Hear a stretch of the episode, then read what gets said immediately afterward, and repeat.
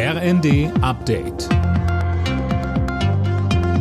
Stündlich neu. Auf den Punkt informiert. Ich bin Daniel Stuckenberg. Guten Tag.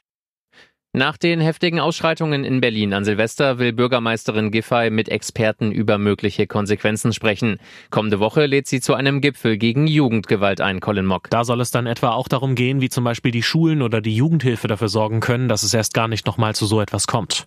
Sich mit den Ursachen zu befassen, ist für Giffey wichtiger, als jetzt einfach zum Beispiel ein bundesweites Böllerverbot zu erlassen.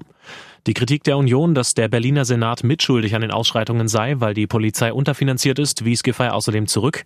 Die Polizei sei zuletzt massiv aufgestockt worden und die Ausschreitungen seien kein Berlin-Phänomen. Die EU will heute eine einheitliche Linie bei den Corona-Einreisebeschränkungen für Reisende aus China finden. Bei einem Expertentreffen geht es um mögliche Maßnahmen. Zuletzt waren Spanien, Frankreich und Italien vorgeprescht und hatten Pflichttests für Passagiere aus China eingeführt. Der gesundheitspolitische Sprecher der Grünen, Janosch Dahmen, hält eine generelle Testpflicht im nationalen Alleingang für kaum sinnvoll. Er sagt in der ARD, es ist insgesamt unrealistisch, einen Ausbruch diesen Ausmaßes, wie er gerade in China passiert, durch Einreisebeschränkungen oder eben selektives Testen bei Direktflugverbindungen begrenzen zu wollen.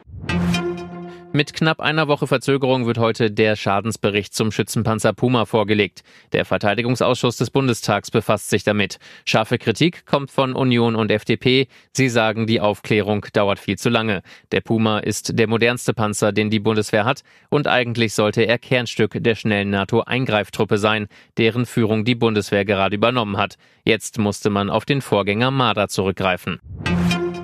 In Rostock haben Unbekannte eine Statue von Rammstein-Sänger Till Lindemann gestohlen. Ein Künstler hatte die Bronzeplastik erst gestern zum 60. Geburtstag des Sängers aufgestellt, weil Lindemann in Rostock aufgewachsen ist. Alle Nachrichten auf rnd.de